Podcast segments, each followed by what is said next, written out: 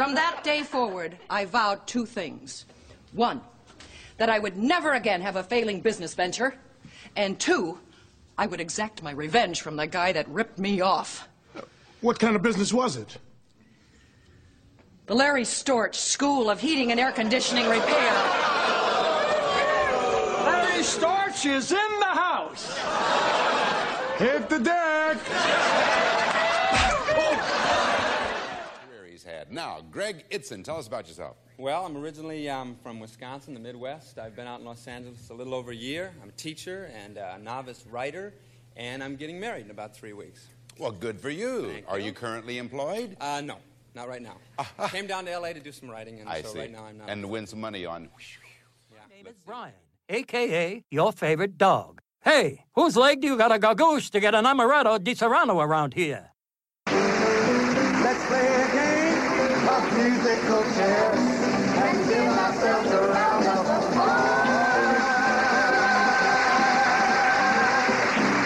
Rest in peace, Larry Storch, Gregory Itzin, Tony Sirico, and Adam Wade. Next on CBS Sports, Major League Baseball's All Star Game. This is It Was a Thing on TV.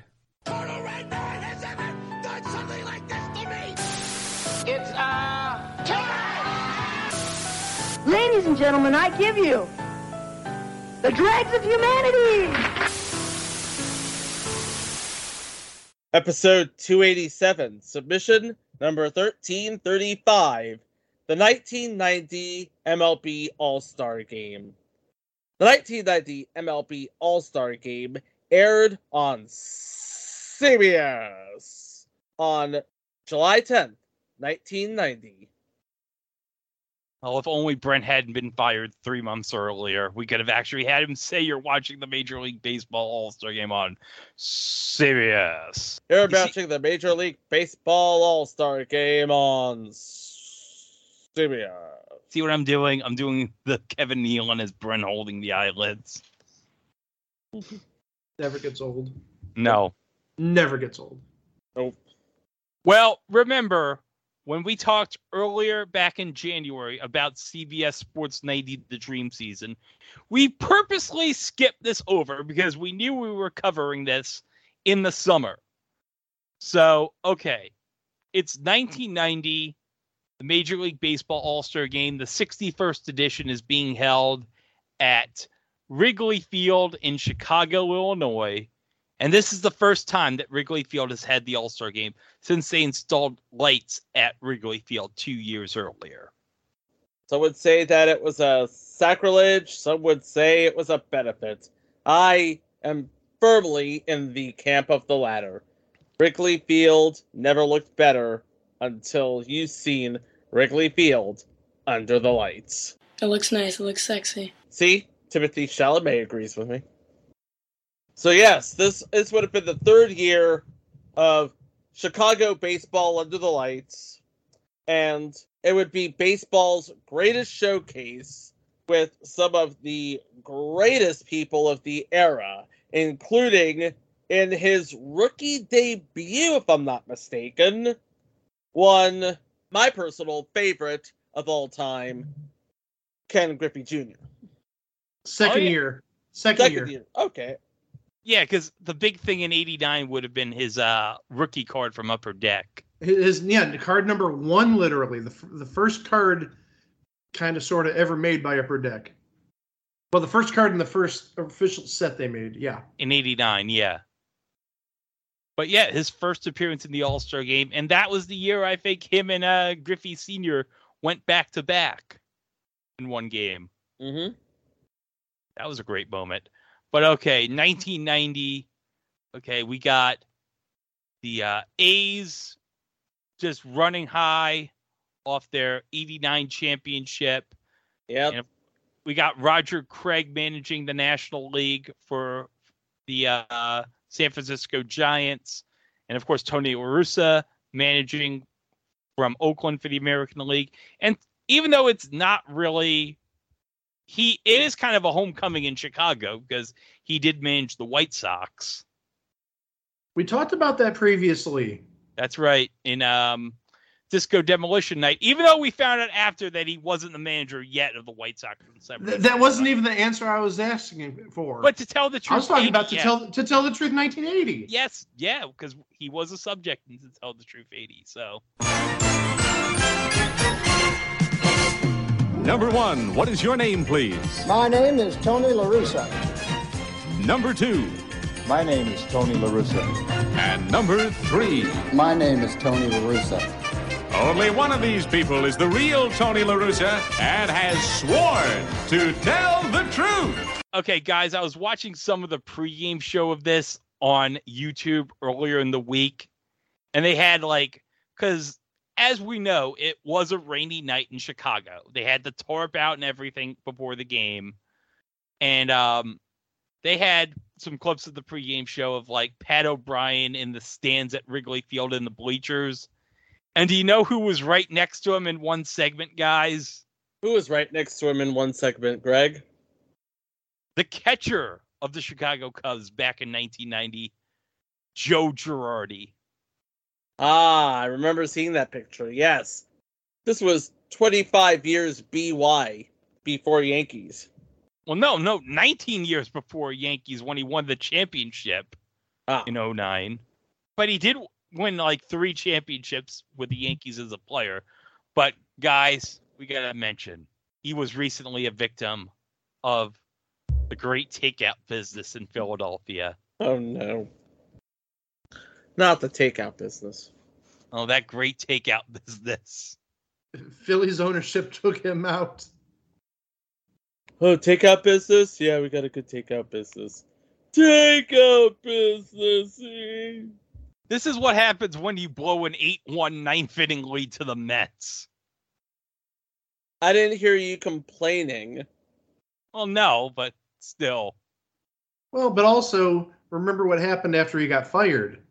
Didn't the Phillies win like the next eight or nine in a row? Yeah, that's right. Because Joe Girardi didn't have that. They, the new manager didn't have that stupid thing Girardi does, where he doesn't pitch a guy like three straight days or whatever. I don't get it, but whatever. Okay, but guys, let's talk about the uh, intro to this Major League Baseball All Star game on CBS. Yes, this was a really, really good piece of work here. Of course, it came at a time where everybody was doing everything very. It's like everything on television had to be an art house movie almost, and this intro was no exception. Where we had uh, the first ever All Star game in Chicago. They were just basically, I think it was Arch Gray was basically going over how it was going to work.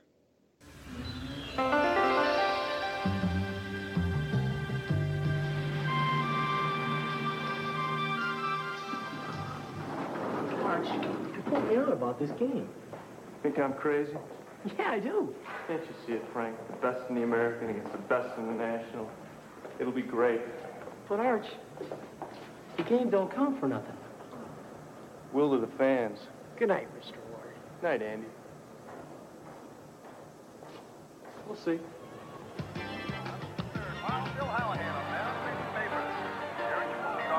There's the ball inside. Say, do you think Arch Ward ever dreamed it would turn out like this? Here's the two-strike pitch. There it goes.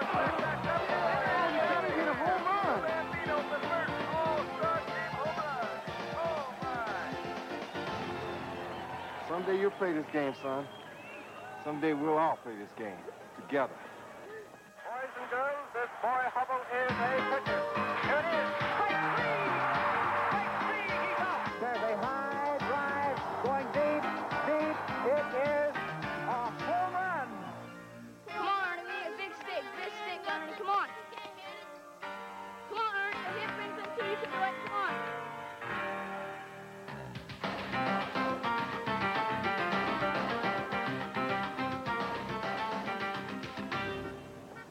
Afternoon, Frank. Hey, Mr. Ward. Looks like you're a genius. Save it, Frank. Give it to me in 50 years if we're still around. hey, who's gonna win that game tomorrow? Remember, it don't count for nothing. Yeah, sure. Rosen coming to the plate, throws a throw. It's all over. The National League wins.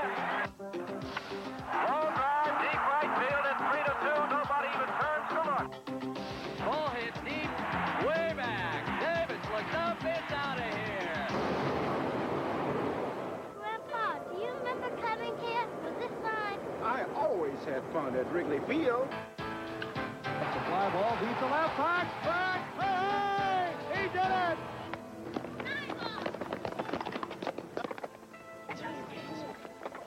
Look, Grandpa. Great catch tomorrow.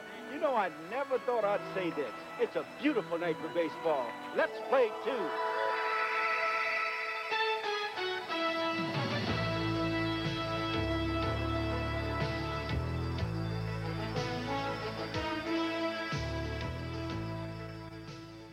And then you flash forward to uh, si- 16 years later, where we have another All Star game, and in the crowds, you see an African American father and his son.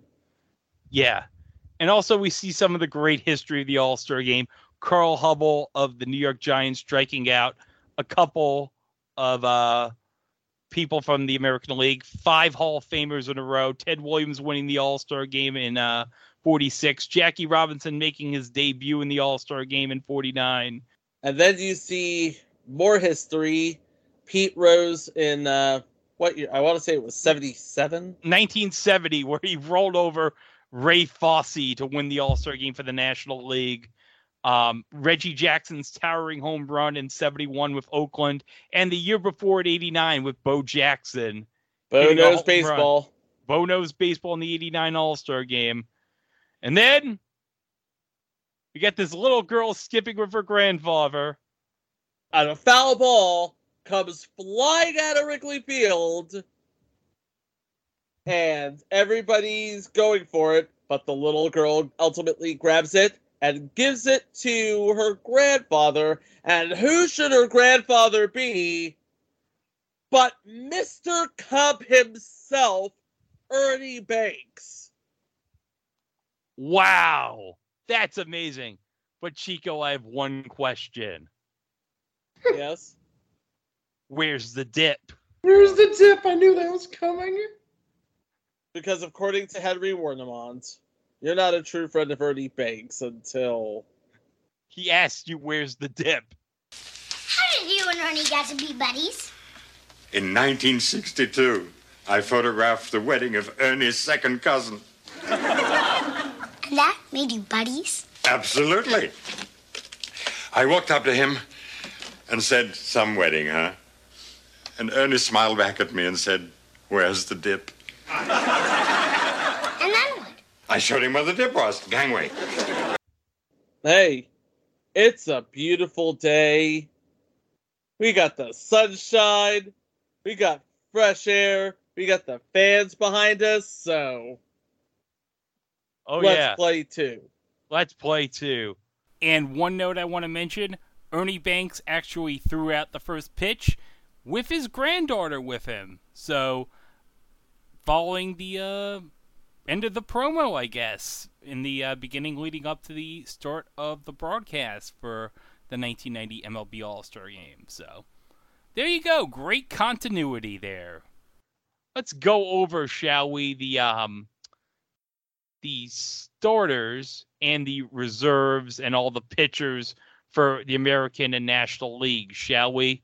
Okay. Yep, and all of these names would go on to become legendary. Well, most of these names. And there would be one name that would be legendary twice. You'll see what we're talking about in a moment. Okay, but let's talk about the coaching staffs. I mentioned Tony La Russa for the A's for the American League. For the assistant coaches, we have from the Chicago White Sox, because of course the game's in Chicago, Jeff Torborg. We have from the Baltimore Orioles, Frank Robinson. And hey, Mike, I think we talked about this guy in the MLB versus Celebrities softball game from the Seattle Mariners. Jim Lefebvre? Yeah, Jim Lefebvre. Did we? Yeah, I think we did. I know we talked about Jim Fregosi. I didn't know. Uh, no, we did. Uh, oh, in the softball game. I thought you were talking about last week's episode. Yeah. Yeah, we did talk about him in the softball game. You're right. That's right. So yeah, he was managing Seattle at the time. So, and for the National League, I mentioned Roger Craig from the Giants.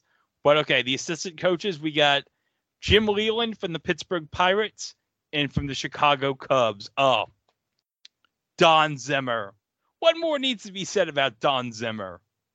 He's a legend. He really oh, is. Oh yeah. Yeah. May not have been a great player, but he was a heck of a coach.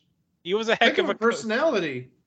Oh yeah, I think he'll always be best known, sadly, for when he and uh, Pedro got involved in that brouhaha in the ALCS in 03. But yeah, I mean, one of the great coaches of all time. So respect the legend, Don Zimmer. R.I.P. We miss you. But okay, let's go into the starters, shall we? Yep.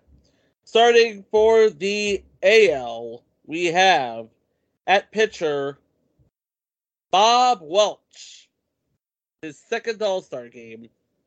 And I think he, what I think uh, he had a great year in '90 on the mound. I think for Oakland, right? Well, he won Yeah. the Cy Young, and I want to say he won 25 games. It, it was by far one of his best years, if not his best. Oh, definitely. Definitely. And at catcher from the Cleveland Indians, Sandy Alomar Jr. making his debut, of rookie year. course. Yeah, that's right. And, he'd, and he'd win uh, MVP, I think, in uh, 97. That's right. Which And- was yeah, Progressive Field here in Cleveland. Yeah. And then uh, at first base, we got. Uh, now, Chico, you have some words to say about this. I do have some words to say about this. From the Oakland Athletics, his fourth All Star game, one half of the Bash Brothers, Mark McGwire. And all I can say is, Mark McGwire without a mustache is just weird looking. Yeah, he was definitely not practicing his Italian back in 1990. No, no, he was not. Boy, you know, I've always wanted to come in here, and now that I got a mustache, the timing feels right. Wow, all this stuff looks pretty good. Uh, can we get some salami and. Brian, Brian, let me handle this. Uh, scusi, babida boopy? Che cosa? Peter, what are you doing? Speaking Italian. Babida boopy?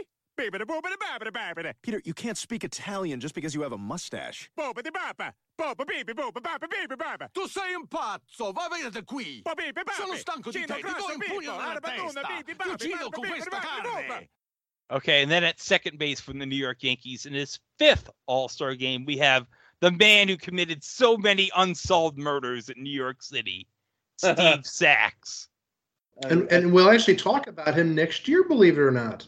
What? I did not realize this. He was a celebrity on Just Men. Oh yes, he was on Ah. Just Men because he would have been with the Dodgers, right?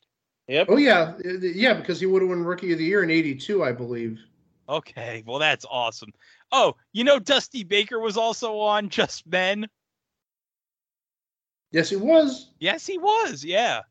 So we'll be talking about Steve Sax and Dusty Baker this time uh, in January, six months from now. So that'll be awesome.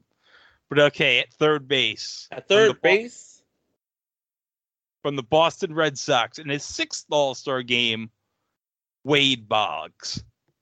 And Not you much- know, not much to say, but 64 beers. I knew you were gonna say that.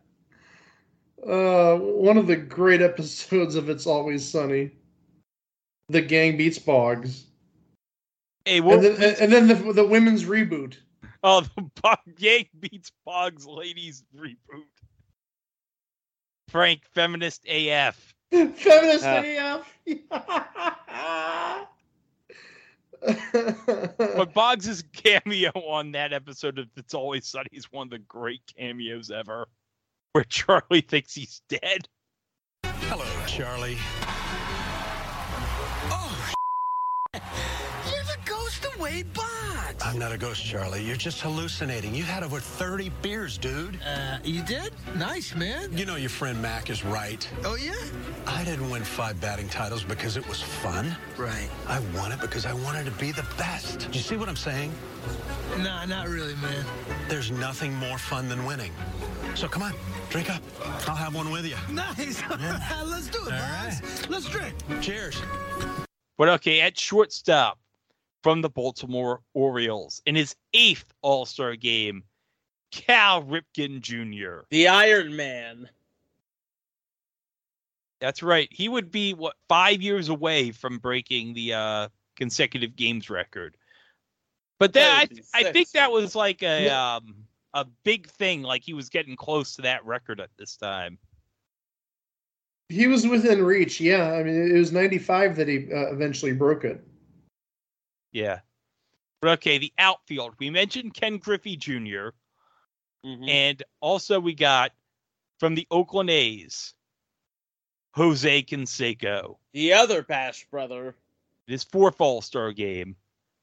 And of course, I think last week we mentioned the uh the moment with the Texas Rangers against the Indians where the ball went off his head. Yes. yes yeah, we, we mentioned that. Yes. Also, one cool moment as Jose Canseco is being introduced to the crowd at Wrigley Field is the CBS cameraman cuts to a shot of a window at Wrigleyville with a sign that says 455 feet, and underneath it there's a sign that says Jose, with the O being the CBS I, which is a clever touch, and hopefully that will be the alternate cover art for this episode because that is pretty awesome. The Jose sign with the CBS I in place of the O. But it is ninth All Star appearance from the Oakland A's, Rickey Henderson. Wow, Rickey Henderson. And I think um, he broke the American League record for stolen bases this year in um 90. Yep. And the following year, he'd break the uh, record by Lou Brock for most stolen bases in 91. So, Also, wasn't he your MVP in 1990? uh, I gotta look. I wouldn't be surprised if he was the MVP in 1990. Hold on a second. Yeah, Rickey Henderson was the 1990 MVP for the American League. Henderson in 90 tied a career high 28 home runs and recorded 61 RBI for a 90 Oakland team that won 103 regular season games. So that was great. Okay, so now let's go over the starters for the National League. From the Cincinnati Reds, the starting pitcher, Jack Armstrong. In his first All Star game. Yeah, let me try to get his stats from 90 real quick. Because of course this was the year the Reds went to the World Series in uh 90 against the uh, A's as we talked Yeah, about. I know. They swept the they swept the Just A's. 12 and 9. I was sad. 12 and Just 9 in 12 19 Yeah, just 12 and 9. He must have had like a Jacob DeGrom type season if he got named the starter then. Well, you got to remember, Cincy was well. well, well, what I- happened with Cincy that year? They they ended up winning the World Series, but they were like the the, the I don't want to say like the underdog team, but yeah, I mean they- they sort of came out of nowhere in in '90 uh, and shocked the baseball world. Yeah, I'll tell you right now, he won eight of his first nine starts, and all of them were before the All Star game. So His career record 40 and 65. Played with Cleveland for a year in 92, played with the Oh, he was with the expansion Marlins in 93. He was 9 and 17 and he finished his career with Texas in 94. So, only about 6 years. So this was his only All-Star appearance, but this was his one shining moment. No, wait, that's another thing on CBS. That's- yeah, that's another thing on TV. Okay. At catcher from the LA Dodgers, in his second All Star game, Mike Scioscia. Will I be able to play softball tomorrow? But tomorrow you won't even be alive. Oh man. And the hilarious thing was years later, he was on The Simpsons again when he was the manager of the Angels. So he's been on The Simpsons twice. At first base from the San Francisco Giants in his third All Star game, Will the Thrill Clark. One of the big superstars of the late '80s, early '90s. Oh man, Will Clark. If you didn't have his poster hanging up somewhere in 1989 or 1990, what was wrong with you? Yeah. He was second in 89 to Tony Gwynn in the batting. title race. Okay. Yeah. But at second base, okay, guys, from the hometown Chicago Cubs in his seventh All Star game, Ryne Sandberg. home crowd favorite, and well, one of the all-time legendary second basemen. And Chico, we did talk about him in the Punky Brewster goes to the NLCS episode in '84. Yes, we did. He was he was he was one of the uh, pros that Punky and Henry met. That's right, and he had that famous uh, game where he hit the two home runs off Bruce Sutter on the NBC Game of the Week Mm-hmm. in '84. A legendary moment. You might even say that that game made his career like Wings made Tony Shalhoub's career. Just as long as Ryne Sandberg did not have a boat in a bottle that was destroyed under mysterious circumstances. Okay, at third base from the Cincinnati Reds in his second All Star game, Chris Sabo. And Yep. really, one of the most iconic players of his era with the goggles. And would you believe he is currently the head baseball coach at the University of Akron? And oh. He and? and he frequents Akron Rubber Ducks games. I've heard friends say they've gotten his autograph at, at Rubber Ducks games. Oh, wow. Yeah. Really nice guy from what I've heard. Okay, that's awesome. Okay. And at shortstop from the St. Louis Cardinals in his 10th All Star game, the Wizard of Oz, Ozzie Smith. I'll tell you right now, 262 lifetime batting average, 28 homers, 793 ribeyes, 15 total All Stars, 13 total Gold Gloves, one Silver Slugger, one Roberto Clemente Award, and one son who was a contestant on American Idol. That's right. His son was on American Idol one season. I forgot about that. But okay, for the outfield for the National League, we got from the Chicago Cubs in his seventh All Star game appearance, Andre Dawson. The Hawk. And of course, who could forget that legendary State Farm commercial where Kerry Wood pulled him out and he asked, in the style of Dale Cooper, What year is it? Remember that commercial? Yep. I can't say I do. Oh, you've never seen it? It, it doesn't ring a bell. Oh, I gotta find it for you. It's a great commercial. Obviously, it must have been from around 98, 99, 2000 because that was like Kerry Wood's like popular era. I well, no, that was after Kerry Wood retired. So Oh, really? Okay. yeah, so it was would have been fresh off his retirement. Hey, thanks for the VIP treatment, Gary. Thanks for saving me all that money on my car insurance, Robert. That's State Farm's discount double check. We dig through your policy, find any hidden savings. That's funny. Before every home game, I used to do an Ivy double check. Really? Yeah, people drop all kinds of stuff in here. Old cell phone, French horn. Andre Dawson? What year is it? Let State Farm find your hidden savings with a discount double check. Got it! Woo! Get to a better state. State Farm. Another thing to note that this game was being played on July 10th, which was also Andre Dawson's birthday. Andre turned 36 years old in 1990. And then in his first All Star game was a member of the 86 Mets traded in 89 from the Mets to the rival Phillies, Lenny Dykstra. Oh man, what more can we say about Lenny Dykstra? One of the all-time legendary characters of the sport.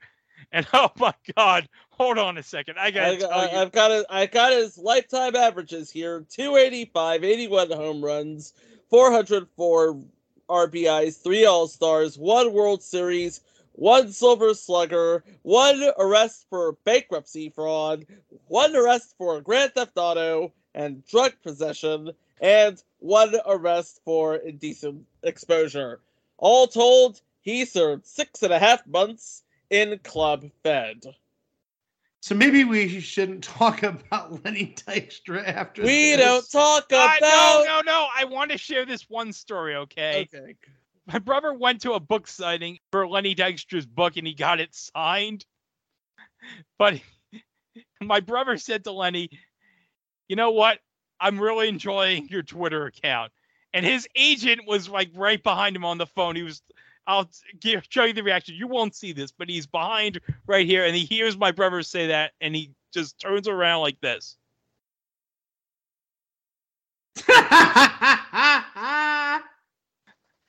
just shook his head, looked right back, and then just went back on the phone. But I'm telling you, it is one of my it's one of my prized possessions. It's right next to uh I also have Darryl Strawberry's book autograph too. So I have two members of the 86 Mets autograph books right in my collection right there. And I also have a David Wright autograph book too. So all right, so oh, another former Met, the 1989 National League Most Valuable Player, Kevin Mitchell from the San Francisco Giants, in his second All Star game. And Kevin Another Mitchell, legend from the late '80s and early '90s. oh yeah, 89.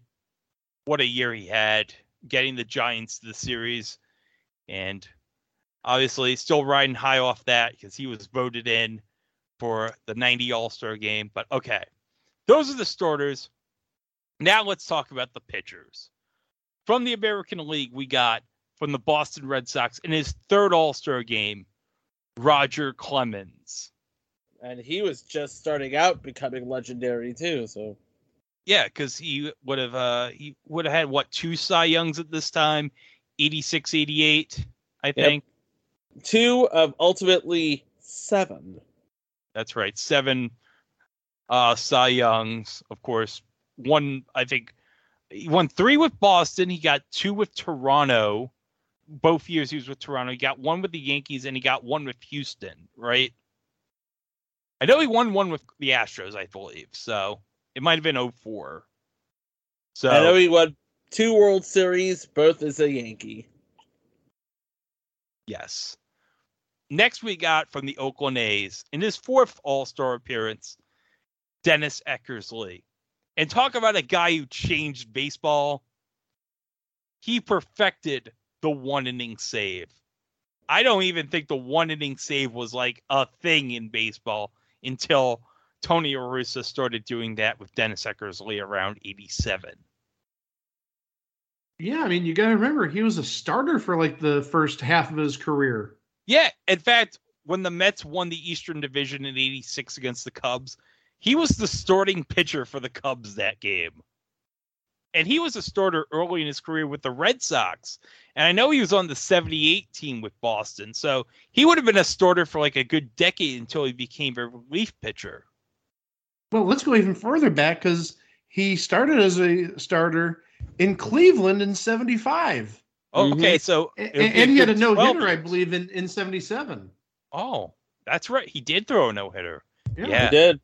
And he would be a future, of course, MVP in uh, 92 for the American League for the A's.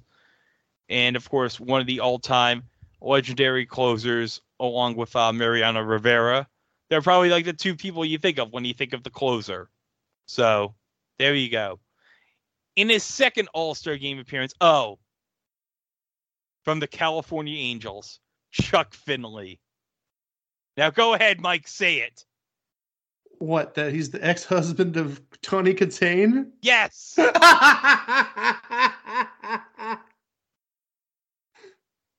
he is. He got Yeah. his butt kicked by her. Oh yeah, he, he he totally got his ass kicked by Tawny Kitaen. Oh yeah. Oh my god. That would have been a great episode of the grudge match. Chuck Finley and Tawny Kitaen. Chuck Finley would have got his butt handed to him. Oh, I thought you were gonna say that'd be a great episode of Hollywood Babylon. Hold on a s- Oh no! Tony Curtis. Oh. What happens when an all-star baseball hero gets wrapped up with a video vixen? All those rock and roll stars all around her. All that Hollywood poison in its veins. It could only end in tragedy. I'm Tony Curtis. I'm Tony Curtis. Tonight we'll be talking about the 1990 Major League Baseball All-Star Game and Chuck Finley. Chuck Finley, he got his ass kicked by Tawny Kitaen. I Tony guess he wasn't his cherry pie. Put a smile on your face 10 miles away. I'm Tony Curtis. Oh my gosh. We've created a monster. Oh, but hold on a second, guys. making his All Star game debut from the Seattle Mariners, the big unit, Randy Johnson. Big unit. And you know what? He killed a bird. He did. And he would have been traded to Seattle uh, from Montreal the year earlier. That's right, 89. So Yeah. this is the beginning of Randy Johnson becoming a star. And we're I'm going to make a second reference to the 1989 Upper Deck series because his rookie card is in that set as well. Not card two, but I think it was like a, a- single digit card because like the first, I want to say 25 rookies or 25 cards in that set were all rookies. He's somewhere in the mix there. Okay, that's good. Okay. Now from Cleveland in his third All Star game. This isn't the future senator, and it's certainly not Kyle MacLachlan on Twin Peaks. Doug Jones. Oh, we love him here in Cleveland. He just passed away uh, late last year. Oh, that's a shame. Yeah, November. Oh man. Yeah. And uh, he was actually at uh, a- a- an Indians game pre-COVID, uh, signing autographs. Great guy, one of my favorite players. Had the sweetest friggin' mustache. This big, thick handlebar mustache. Oh, he he was, let's say, Eckersley light. He, he was a good closer. No one's better than Eckersley, but he was up on that echelon. He, he was in that stratosphere. From the Baltimore Orioles in his first All Star game, Gregg Olson. Obviously not the catcher from the Braves.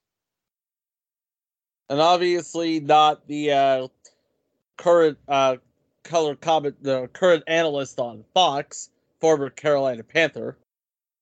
No, Gregg Olson was a hot commodity. He was a great reliever back in 90. That was actually one commonality about a lot of these pitchers we're going to talk about, especially on the AL team. Ton of great relievers in 1990. That's right.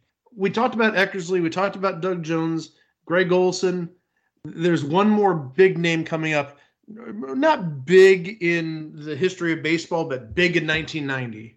Oh, Yeah, we'll he's get to coming it up uh, right now, I think. pretty soon. But, but yeah, Gregg Olson would have been the rookie of the year in the American League in '89. So, all right. But in his second All Star game appearance, very surprising that this is only his second All Star game from the Kansas City Royals, Bret Saberhagen.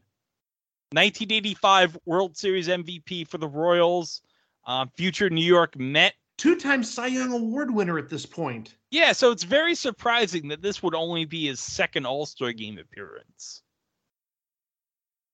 And taking a look at his stats, here's the ultimate irony of all this. He won the Cy Young in 85 and 89. He was not an all star either of those years. What? His all star year was 87. Uh, well, let me see. 85 would have been Sparky Anderson, and 89 would have been. Well, it would have been La Russa because LaRussa would have Would been, have been La Russa, yeah. Because the Dodgers beat the A's in 88 in the series. So, well, this time he got his opportunity. So, good on him. And Bret Saberhagen delivered pizzas during the 1994 strike. I don't care what anybody says. This has got to be the worst job in the world. No, I've got the worst job in the world.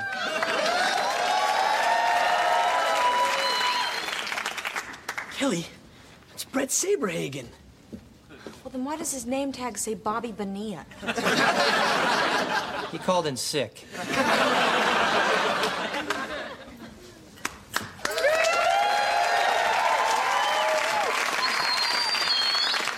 Hey, Saberhagen, is that your pizza truck in the red zone?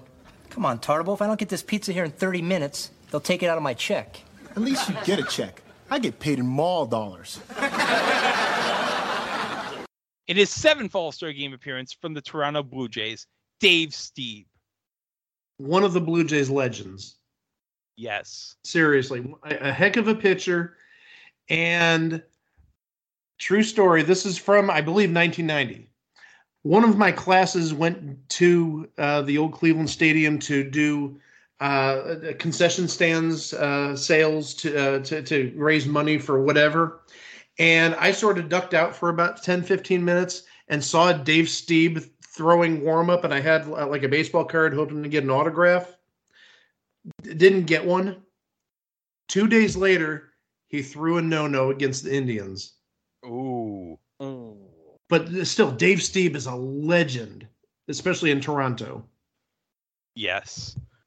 From the Chicago White Sox in his first All Star game. And this man had a great year in 1990. Bobby Thigpen. Really, this is like his only year. Not even joking about that. Yeah. I, I mean, he had 57 saves, which is the record at that point. But his career sort of tailed off after that. I think it held until like a couple years ago because I think Edwin Diaz in his last year with the Mariners, I think, broke it. If I'm not I think that- I mistaken. think that was No, uh, Edwin it was broken in 2008, uh, ultimately, by Francisco Rodriguez with 62. But Edwin Diaz, I think that was his only full season with Seattle before he got traded to the Mets. Yeah, in the Cano trade, yeah. Right. I think Diaz probably had like 58 or 59. So yeah, I do remember K Rod had 62 in uh 08. I forgot about that. But okay. Those are the American League pitchers. So now let's go to the National League side. From the San Francisco Giants, we have Jeff Brantley. And he would just his career just would have just been started. So Well, also it's 90, as I mentioned with Kevin Mitchell, we're a year removed from the Giants winning the pennant in 89. So obviously, if Roger Craig managing, he's going to get want to get some of his guys on the roster. But okay, from the Cincinnati Reds, one of the nasty boys, Rob Dibble. I think it was the nastiest of the nasty boys. Oh, he was definitely the nastiest of the nasty boys. Well, uh, well, I mean that both from an attitude standpoint, but also he threw the the, the fiercest pitches. He he had an arm on him. He did. Oh, yeah. He um, he ended up uh, winning the NLCS MVP in 1990, along with the other nasty boy Randy Myers. That's right. Randy Myers, in his first All Star game with the Cincinnati Reds, would have been just traded for the man we're about to talk about right now for the New York Mets in his fourth All Star game appearance, John Franco. And really, John Franco, this is his first year with the Mets. He would have been with the Mets for like 15 years from 90 to 04. So he would have been at the tail end of the Darryl Strawberry era and right at the very start of the David Wright Jose Reyes era. That tells you a lot about his longevity with the Mets. And of course, actually, as you all probably know or may not know, I do statistics for a um, summer collegiate baseball league out in the Hamptons. And John's son actually played here out in Sag Harbor for about three seasons, and he came to all of his games and got to meet him. Very nice guy, John Franco, and I got his autograph. And really, one of the great New York Mets of all time, especially 2000 NLDS Game Two, struck out Barry Bonds looking to end it in the 10th inning. One of my all-time favorite moments as a Mets fan, striking out Bonds in that pressure-packed game where Armando Benitez blew that lead in the ninth inning, giving up the home run. I believe it was uh, JT Snow, and the Mets scored a run in the 10th, and they got the victory in the bottom of the inning. It was so great. Bonds waiting, choking up on the bat from the left side. Miller set to run. 3 2 pitch. On the inside corner, strike three called. The ball game is over. Franco strikes out Barry Bonds with a 3 2 off speed pitch, and the Mets have won the ball game. And they're all out to congratulate John Franco. The Mets have tied up the series with a 10 inning victory here at Pac Bell Park and they'll go back to Shea Stadium, tied with the Giants at a game apiece. And Bob, what a tremendous victory for the New York Mets. What a marvelous thing for John Franco. John Franco has been so unselfish all year long, working behind Armando Benitez, coming up, and it comes down to a duel with Barry Bonds. They have dueled each other so many times over the years, and Franco wins the war. Oh, speaking of people in my travels, from the Pittsburgh Pirates in his first All Star game, Neal Heaton. Of course, Neal Heaton is a local out here in Long Island, and actually, he was the manager for two seasons in the collegiate baseball league I work with for uh, the uh, what was initially called the Long Island Road Warriors. Now it's the South Shore Clippers, but he was the manager of the team for the first two seasons, and um, they won the league championship back in 2017. And actually, he trained um, a bunch of uh, pitchers out here that ended up becoming major leaguers early on when they were getting started. Um, two pitchers by the name of Marcus Stroman and Steven Matz. They've gone on to have some good careers. Yeah, they, they did well for the Mets and other teams. Yep. And um, from the Montreal Expos in his first All Star game, we have Dennis Martinez. I cannot believe this is his first All Star game. No. Well, but uh, I mean, he's been around for a long time. I mean, he started his major league career in 1976, so this is his 15th year. But also, one thing to remember about Dennis Martinez, besides the perfect game he threw uh, in 1991, at least up until a few years ago, he was the winningest Latino baseball player in Major League Baseball history. Yeah. The, the person who surpassed him is, is Bartolo Colon. But he has like 245, 246 wins. Yeah, that, that's second all time among Hispanic baseball players. That's right. But you know what? Dennis Martinez doesn't have a legendary moment like Big Bart did in San Diego that one time. No, but he can say that he was the first Nicaraguan ever to play in the majors. Yes. A- and also, I met him, so that's the highlight of his life right there, meeting me. Of course. Okay, from the Los Angeles Naturally. From the Los Angeles Dodgers in his first All Star game, Ramon Martinez. Yes, the older brother of Pedro Martinez. Yeah. And he threw a no hitter, I believe, for the Dodgers, right? If I'm not mistaken. Pretty sure he did. Because I I think 90 or 91 was a year that I think there were like seven or eight no hitters. So I wouldn't be surprised if he had one of them. All right, from the Houston Astros in his second All Star game, Dave Smith. Another guy that was around for a long time. Well, he was on the 86 NLCS team that played against the Mets, Dave Smith. He actually gave up the uh, home run in game three to Lenny Dykstra. So, Okay, no, no, no, now that I see his picture, okay, I know who you're talking about. Okay. yeah. Yeah, sadly no longer with us. Died of a heart attack in 2008. Oh, that's that sucks. And last but not least, we talked about him plenty of times from the New York Mets in his second All Star game. Frank Viola, Ah, sweet music. the 1987 World Series MVP for the Twins, would have been traded to the Mets in 89 around the deadline. And, well, we talked about that classic pitching duel in the 1981 NCAA tournament when he was with St. John's, when he pitched against a young kid from Yale University by the name of Ron Darling.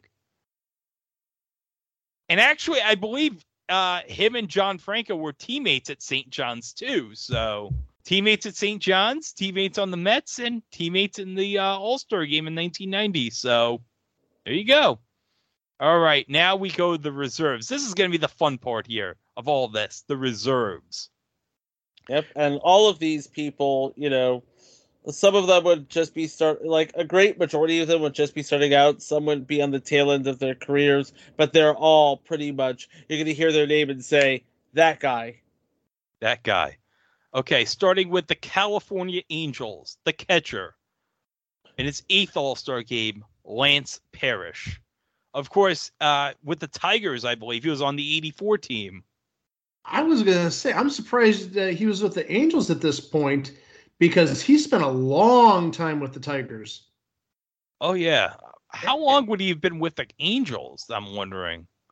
Taking a look, it looks like uh, about four years. Four Three and a years. half years. About three and a half years. Yeah, because he would have spent two years with the Phillies, Uh, would have been traded to Seattle in 92, played in Cleveland in 93, Pittsburgh 94, Toronto in 95. So, and actually is still is a um, manager now in the Detroit Tigers system. He is the manager. I think the affiliate is the uh, West Michigan Whitecaps. okay. Because they they uh, are in the same league as uh, the local minor league team, the Lake County Captains, and uh, and I've seen him sign autographs at games. Okay. But oh, in his first All Star game from the Detroit Tigers, First of many. Cecil Fielder. And you got to remember, this is his breakout year because he was with Toronto back in like '86, went to Japan for a couple years, and then Detroit signed him in 1990, and that's when he became a superstar because he hit like 51 homers. Oh man, he was like, I think he finished second in the MVP voting behind Rickey, but 1990 was his breakout year. He would just hit bombs that you would just talk about and be like, you'd just be in awe every time you would hit a home run off the end of the bat. Just incredible. But okay, in his second All Star game from the Texas Rangers, and I think he would have been a young 45 years old at this time, Julio Franco. Uh, he would actually have been 32. He would have been That- 32. That's the joke. That's the joke. Yeah. Yeah. Uh, because in, in case anybody doesn't know, uh, Julio Franco played forever. Not Yeah, even joking when I say that. He was on the Mets team in 06. He was primarily used as a pinch hitter with the Mets back in 06. A- And he would have been like 48 at that point with the Mets. Something like that. And do you, and do you remember he was still playing? I don't think he was playing in Japan, but he was still playing pro ball up until I want to say about two or three years ago. Yeah. He was like 58, 59 years old. Yeah, right now he's coaching in Korea. Oh, that's great. He's in the KBO. Mhm. Surprised he's not playing for the KBO right now. He probably could. He probably wants to. He could be a player manager at like 65 or whatever how old he is now. Uh, Just a young 63. Oh, well. Okay. From the Toronto Blue Jays at third base, in his second All Star game, Kelly Gruber. Underappreciated player from the 80s and 90s. Yep. 274, 31 homers, 118 RBIs, 14 stolen bases, gold glove, silver slugger, fourth in the ballot that year. Fourth. Ooh. Former Indians prospect. From Cleveland in his second All Star game at third base, Brook Jacoby. He's one of the really appreciated players here from that time. Not not a big name, obviously, not going to the Hall of Fame anytime soon, but he was a, a a very reliable third baseman for the Cleveland team back in the late 80s and early 90s. All right. In his second All Star game at shortstop from the Chicago White Sox and got a great ovation from the White Sox fans in the crowd. Oh, yeah. Ozzie Guillen. Next, from the Chicago White Sox, number 13, Ozzie Guillen.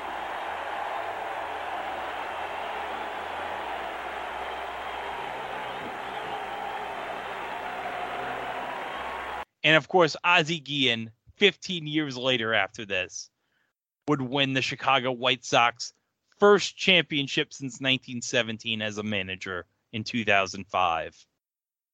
And really one of the all-time entertaining characters in the sport, Ozzie Guillen.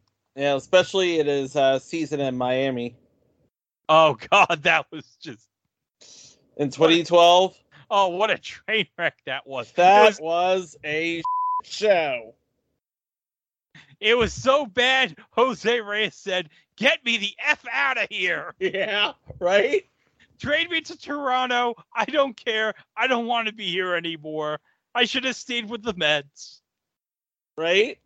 In his sixth All Star game from the Detroit Tigers, future Hall of Famer Alan Trammell. Him and Lou Whitaker, what can you say? That's right. And they played forever. I mean, th- I think they were teammates as rookies back in, I want to say 77. and I know that they were playing at least up until 93, 94 together. So you're talking about 17 years with the same two people at shortstop and second base. Yeah, you don't ever see that. You'll never see that again. Never. No. Unless you're the Yankees, you'll never see that again. Let's go into the reserve outfielders. Okay, first, from the Toronto Blue Jays in his second All Star game appearance, George Bell. 1987 American League MVP. And actually, his son actually played for the collegiate league I work with back in um, 2017 in Riverhead. He actually, believe it or not, was the All Star Game MVP, George Bell's son, in 2017. And actually, now today, his son actually is playing in the independent Can Am League for the New Jersey Jackals. But George Bell, senior, wow. 1987, 50 home runs, I believe, for Toronto. And, well, he was like one of the bright spots from those Blue Jays teams back in the 80s. In his first All Star game from the Boston Red Sox, Ellis Burks. This is another guy who I think played forever. Oh, he played, uh, I think, two or three seasons for uh, the Indians, and actually, kind of uh, coincidental, we talk about him right now. Uh, as of the time that we're recording this, he's actually at the Cleveland Zoo at the Asian Lantern Festival signing autographs. Not What? even joking. Not even joking. Not even joking about that. the Guardians put on their social media that today and I think it's uh, like next, uh, sometime next weekend, I believe, or two weekends from now, that uh, certain Cleveland legends are going to be signing autographs uh, around town. And tonight was Ellis Burks and I forget who else. Some oh Mike Hargrove was tonight, I Oh, okay. believe. Oh, that's and, great. and, and then in two weeks was going to be um, uh, Len Barker and uh, Joe Charboneau.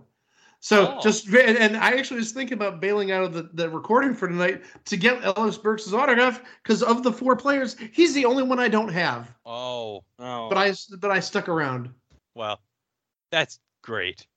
Okay. From the Minnesota Twins in his fifth All Star game. Now batting, Kirby Puckett.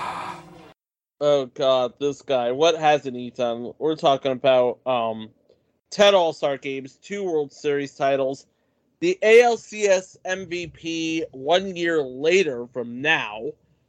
And one year later would have one of the most memorable games in the history of the World Series with his amazing catch in game six against Atlanta and the walk-off home run to win that game.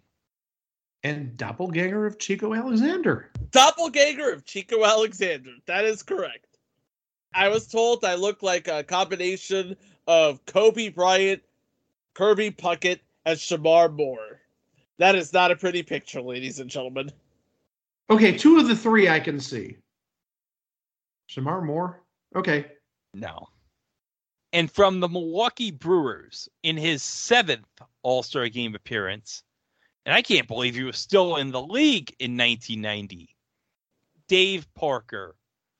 But Dave Parker had one of the most memorable moments in the history of the All Star game in 1979 in Seattle as a member of the Pittsburgh Pirates when he just gunned down a runner at home plate from the uh, warning track and made the most perfect throw to Gary Carter to get the out.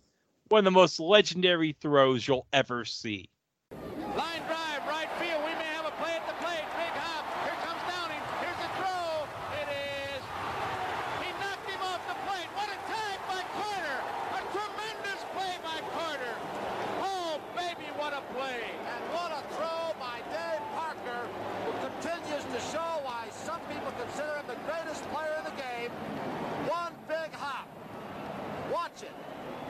Great play by Carter, as you said, Joe. A strong throw. Downing tries to slide inside, away from the ball. Carter blocks him off. He knocked him right off the plate. Never did let him in. How Carter was able to catch that ball Now he he cuts loose with the ball, but now watch Carter knock the runner off the plate.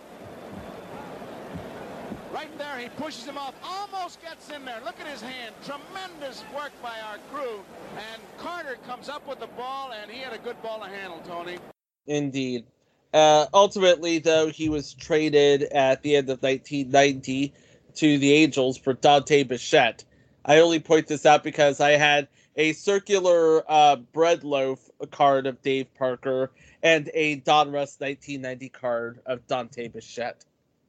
Of course, this would be years before he went to the Colorado Rockies in the expansion draft. Correct. Before he became like a legend with those teams with uh Vinny Castilla and Andres Galarraga, Larry Walker. Larry Walker, Todd Helton. All right, but now let's go to the National League where oh, we have the other Greg Olson from Atlanta who's catching. But mm-hmm. here's the difference between him and the Baltimore Gregg Olson. This Greg Olson has just one G. No, one Greg Olson has three G's. This guy. I mean, has at the two end of his name. There you go. But again, still not good guy Greg, formerly of the Carolina Panthers.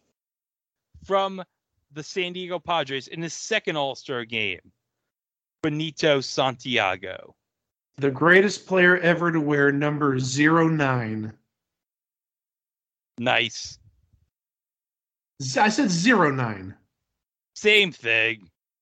Zero nine six nine. That It all- makes absolutely no sense. It all ends at nine. Okay, going over to second base, we have from the San Diego Padres. It is first All Star appearance, Roberto Alomar. Hold on, I'm I'm I'm trying to hock a loogie right now. Oh, now that's a bad joke at Robert, about Roberto Alomar. Oh well, I'm sorry. But seriously, that's what he's best known for. I mean, other than some other things we don't want to talk about, but that's what he's best known for. Yeah, he's he's the the less evil of the Alomar brothers. I'm sorry, the evil Alomar brother. Sandy Alomar Jr. is just an amazing person. We don't talk about Roberto Alomar. No, no, no. Okay. From the Montreal Expos, it is fifth All Star game appearance. Tim Wallach. This is actually his final All Star game. Uh, he played in 161 games. He hit 296, 37 doubles, 21 home runs, 98 RBIs, and the Gold Glove for the third and final time. And at third base from the San Francisco Giants in his first All Star game appearance, Matt Williams. He'd be on some of the legendary San Francisco Giants teams later in the decade. In the 90s? Yeah, wasn't he? He was with the Giants for a long time, wasn't he? He, he was with uh, Cleveland in 97. Oh, well, Yeah, I he thought was in, he was with the Giants in the 80s. Okay, I thought he was with the 93 team. He didn't come to Cleveland until 97, but he only spent one year here and and is beloved. Yeah, well, I was thinking about the 93 team that, uh, well, came up short against Atlanta. Maybe one of the best teams that didn't make it to the uh, playoffs ever, that 93 team with Bonds. Didn't he win a title with Arizona in 01? He did win a title with Arizona in 01. So, okay, he did eventually get his championship. So, Yes, he did. Also, I'm surprised he's not in the Hall of Fame given his numbers. At least looking at home run numbers, 378. I mean, he didn't have that many hits. He had under 2,000 hits, but you, you can't ignore almost 400 homers. From the Chicago Cubs in his second All Star game, Shawon Dunston. Hometown hero. Uh, we said this was played at Wrigley. Yeah. And um, let me just see. He was with the Cubs a long time. He was with them from 85 to 95, went with the Giants in 96, came back to the Cubs in 97, went to Pittsburgh in 97, was with Cleveland and San Francisco in 98, the Cardinals and Mets in 99, back with the Cardinals in 2000. His last season would have been the 02 Giants team that went to the World Series. But he has one of the most legendary at bats in New York Mets history in game five of the 99 NLCS in the 15th inning, where he had like a 15 pitch at bat leading off and he got on base, and that eventually led to the classic Robin Ventura Grand Slam single from the Cincinnati Reds in his third All Star game appearance. Barry Larkin, Hall of Famer Barry Larkin, and of course, this was 1990, the year the Cincinnati Reds just became a sensation, wire to wire, winning the championship. But Barry Larkin, a long and amazing career, all with the Cincinnati Reds. First shortstop to join the 30 30 club. Yes. Now we're going to go with a pair of Pittsburgh Pirates here. First, making his debut All Star game, Barry Bonds. And really, you all know about Barry Bonds. We're not going to go up in length about him. You all know who Barry Bonds is. Making his third All Star game appearance, Bobby Bonilla from the Pittsburgh Pirates. Bobby Bonilla Day. Oh. The most overrated thing where New York sports writers just jerk themselves off, where they try to pretend that deferred payments don't happen all the time in baseball. When freaking Bruce Sutter just got his $8 million balloon payment from Atlanta. That just happened. Bruce Sutter He's not got, wrong. got an $8 million balloon payment to finish out a contract he signed when I was one year old. Think about how pathetic that is. He's not wrong. From the San Diego Padres in his sixth All Star game, the late, great Tony Gwynn. Yep, we talked about Ernie Banks being Mr. Cub. Tony Gwynn was Mr. Padre. Yeah. And really one of the all time legendary hitters in the sport. And fortunately, we lost him. How long has it been since we lost Eight Tony? years. Really? Eight years. Yes. Wow. And he was, I think, the head coach at one point at San Diego State, wasn't he? Uh, yeah. Yep. Yeah. Oh, oh, yeah. And he played baseball and I and basketball. I think at San Diego State Yeah. because So- he got drafted. I think by the San Diego uh, Clippers. Oh yeah! Wow. So he got drafted by both the Padres and the Clippers. Yeah. That is amazing. Okay. And then finally, in his seventh All Star game appearance, in his final season with the New York Mets, Darryl Strawberry. And if you don't know who Darryl Strawberry is, really, just come on. We maybe mentioned you should, maybe we should go listen to a, a hockey podcast or something. Well, we mentioned the Simpsons episode. Every Simpsons fan knows who he is. Yeah, the game is not really like remembered for much, but there was a big rain delay. Now, this is the reason why we're bringing this up. In the top of the seventh inning, there was a rain delay that went a long time where I think it might have been what, an hour and a half, two hours, the rain delay? Let's just say it was long enough to fit an entire episode of something that that would take an hour, maybe 90 minutes, maybe a half hour, maybe a half hour, at maybe an hour. Who knows? We're not hinting towards something. No. But it was long enough.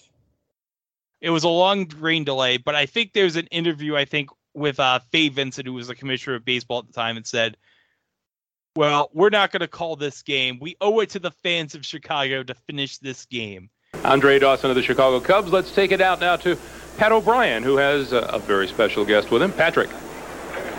All right, Jack, thank you. I'm in the American League dugout with uh, Commissioner Fay Vincent, who's enjoying a cup of coffee. We're keeping dry down here. What about this? What are you going to do? Well, I'm told that uh, they expect it to let up in about an, an hour from when it uh, we, we uh, postponed or at least put the tarp out. So we'll wait the hour and see what happens. That- It had been a score. Now it's an official game. Now would you would you stop the game now? Is that the idea that you don't have a I think we always wait. I think we owe it to the fans. We wouldn't uh, we wouldn't call it this quickly. We'll wait, see if we can finish it. You like hanging around the dugout anyway. I'm talking to a great pitcher about his no hitter. Sure, Randy Johnson. Back up the jacks here, you, fellas. And sure enough, after about an hour and a half, two hours, they resumed play. And guess who came through for the American League in the top of the seventh inning? Julio Franco hit a two run double. Meanwhile, a base hit puts the American League on top. It goes deep, and the second run might also score. Harris not a good runner, but he is going to be able to dent the plate. And it's two to nothing in favor of the American League as Franco came through on an 0-2 count.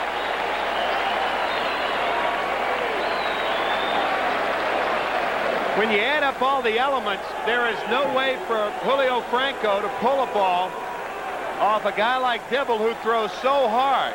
But Dibble makes the mistake of finding too much of the plate, and Franco rifles one into right center. Strawberry misses the first cutoff man. He does find Shawon Dunston, but Parrish ends up walking home. See how far Franco has to go with that bat to come back, that loop in his swing, a mistake by Dibble. And was named the game's most valuable player because that was the only scoring in this game as Dennis Eckersley threw a scoreless ninth inning as the American League won two to nothing. And the American League, the pitching just dominated the National League. Two hits total in the All Star game. And if I can look at the box score, let me just see who got the two hits for the National League real quick.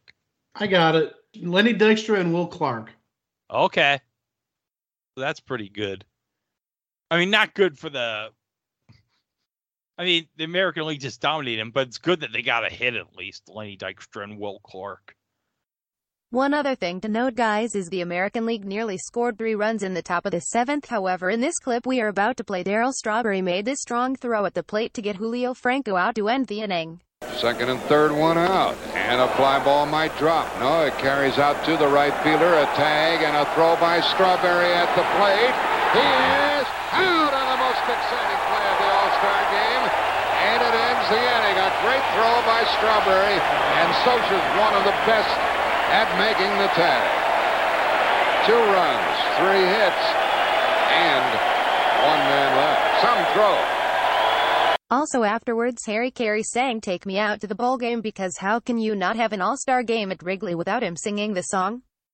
Oh my God! do You know who sang the national anthem at the All Star game? Richard Marx. Richard Marx. Well, if they were looking for another talent, well, I'll tell you what, the Bookers should have known better. Oh. Get it? Greg, that joke don't mean nothing. I get it because he's saying it don't mean nothing.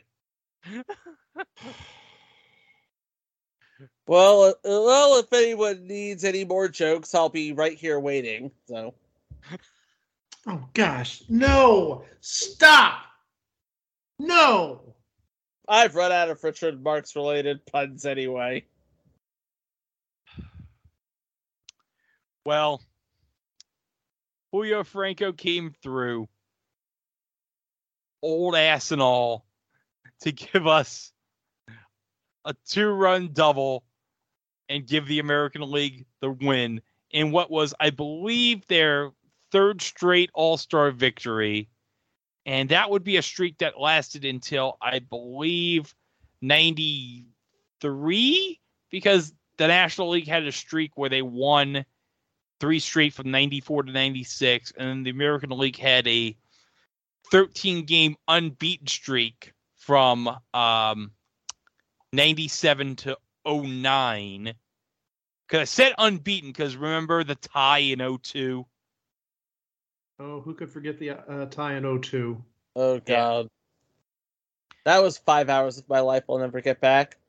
And then I think the National League had a streak of three in a row from 10 to 12. And I think it's been the American League since 2013. So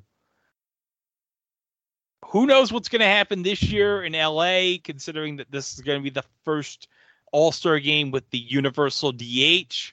So that should no longer be a problem for the National League, I don't think. Although I think it's been like, what, the All Star game has been a permanent DH for a couple years now. I don't think we want to see AL pitchers bat. No, I do for comedy. But For well, for comedy, yeah, but in, in terms of actual productivity, no. didn't Charles Nagy have a hit in the All Star game in '92? I want to say he did. I do remember. I think I do remember this. Charles Nagy had a hit in the 1992 All Star game at the Murph. But guys, what can we say about the 1990 MLB All Star game? It had everything from an epic story at the beginning to a rain delay in the middle to an after midnight ending. And uh, am I missing anything, Mike? You're missing that we had an absolute ton of Hall of Fame talent. And, and we're talking about starting with just at the top Griffey and uh, Wade Boggs, and just going down the roster, like so many Hall of Famers, or could be Hall of Famers with asterisks for certain people that we won't talk about. We don't talk about Roger Clemens or Barry Bonds. Or Roberto Alomar. Well, he didn't do any steroids, but yeah. I'm talking about the other things Roberto Alomar. I know, I know, I know, I know, but he he didn't inject anything. I know, but still. He's not a good person. No, he's not a he's not a good man. He's a bad man. But still, all this talent, little scoring, a lot of good pitching, a long rain delay, and that gave us a combination which turned out to be a memorable thing on TV.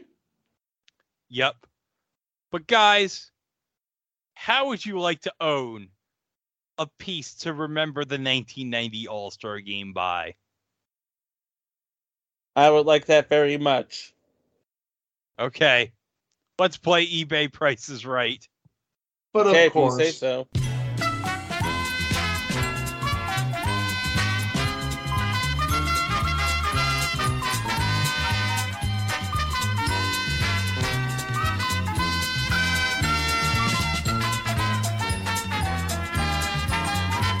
Okay, guys. You are going to be bidding on a 1990 MLB All Star Game Wrigley Field Chicago Cubs tin garbage can. What? what? what? Okay, we need to see pictures. I think. I'm sending you the picture in the I want to chat. see a pic. I want to see a picture of this.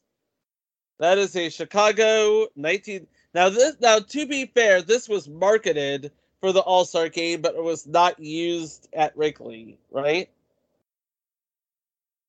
No, this is like one of those garbage cans you see at like a store or something. This is like a Walmart garbage can. something that you'd see at like Kmart or Montgomery Ward or whatever. Or Yeah, Sears. that's what I don't know. That's what I thought. Okay. Ooh, look at that! Turn it over on the bottom. It says endorsed by Jose Altuve, 2017. Oh, please, Brian see what Cash. you did there. Brian Cashman, shut up. Nobody asked you. Your team sucked that year, and you weren't going to be the better than the Dodgers that year anyway. So, okay. So here's the description: rare 1990 MLB All Star Game Wrigley Field Chicago Cubs P and K 19 inch tin garbage can, excellent condition, never used, has been in storage. So, Chico, I'm going to start the bid with you. Well, if it's one of those Walmart cans, I think it's like I think we're looking at uh, thirty nine dollars. Mike, Oh no, those things I- I, I think are a lot less. I think 39 is too much. I'm gonna uh, undercut Chico. I'm gonna go fifteen dollars. guys, Oh gosh, it's two hundred dollars. Gee whiz. $199 a night. You, you're getting fleeced, man. You are getting fleeced. I'm Why- sorry. That's Greg, I'm the truth. You're getting fleeced. You know what fleeced is? You. Greg, I'm sorry. You, you, that's like your biggest tell. Whenever you say guys, it's like, oh crap, it's two hundred dollars. It's like five times more expensive than either of us thought it would be. How have you not figured out how I'm gonna play this game? How? Well, no, like I said, your tell is, guys. It's like, oh no, Th- this you know piece of lint uh, goes for like five thousand dollars. Who cares about the lint? Just saying, just an example. You could bid. Hey, it's Benito Santiago's belly button from the All Star game. Two thousand dollars. But what can we say? As we said, this game. It took forever with the rain delay, but ultimately it got completed, and it ended up becoming for CBS in that dream season of 1990 a thing on TV. One thing I want to note before we sign off for this episode is this game actually re aired recently in the Chicagoland area back in 2020, around when the COVID 19 pandemic forced the cancellation of a lot of uh, sporting events that year. This actually re aired in Chicago on the Marquee Sports Network, which is the regional sports network that is the home of the Chicago Cubs. So this game actually did re air as recently as 2022 years ago. Well, that's going to do it for this episode, but you can listen to the 286 episodes that preceded this at itwasathingontv.com. We can find all sorts of fun stuff. We got bonuses, live shows, minisodes, director's cuts, remasters of old episodes. And of course, we are on YouTube.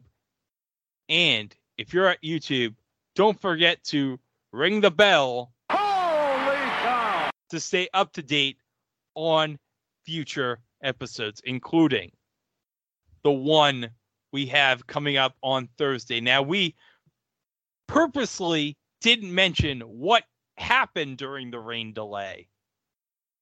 And there's a reason why. But that will be on our next episode, right here on It Was a Thing on TV. Thanks for listening, and we'll see you with what happened during that rain delay on Thursday. Wow! Listen, I gotta go now. Uh-huh. I'm getting dinner at Patsy's with Frank Crosetti and Phil Rizzuto. The money store. Uh-huh. I like to start with a nice antipasto uh-huh. salad. Mm-hmm. It has lettuce, Right. onion, Sure. olives, Olives. artichoke, and olives. Olives, right. And then I wash it down with a nice cool Budweiser. All right, great. Budweiser, the king of beer. Uh-huh. That's Yeah. Hey, hit me with a little organ, Paul. Little organ, Paul. Let me root, root, root for the Cubbies. If they don't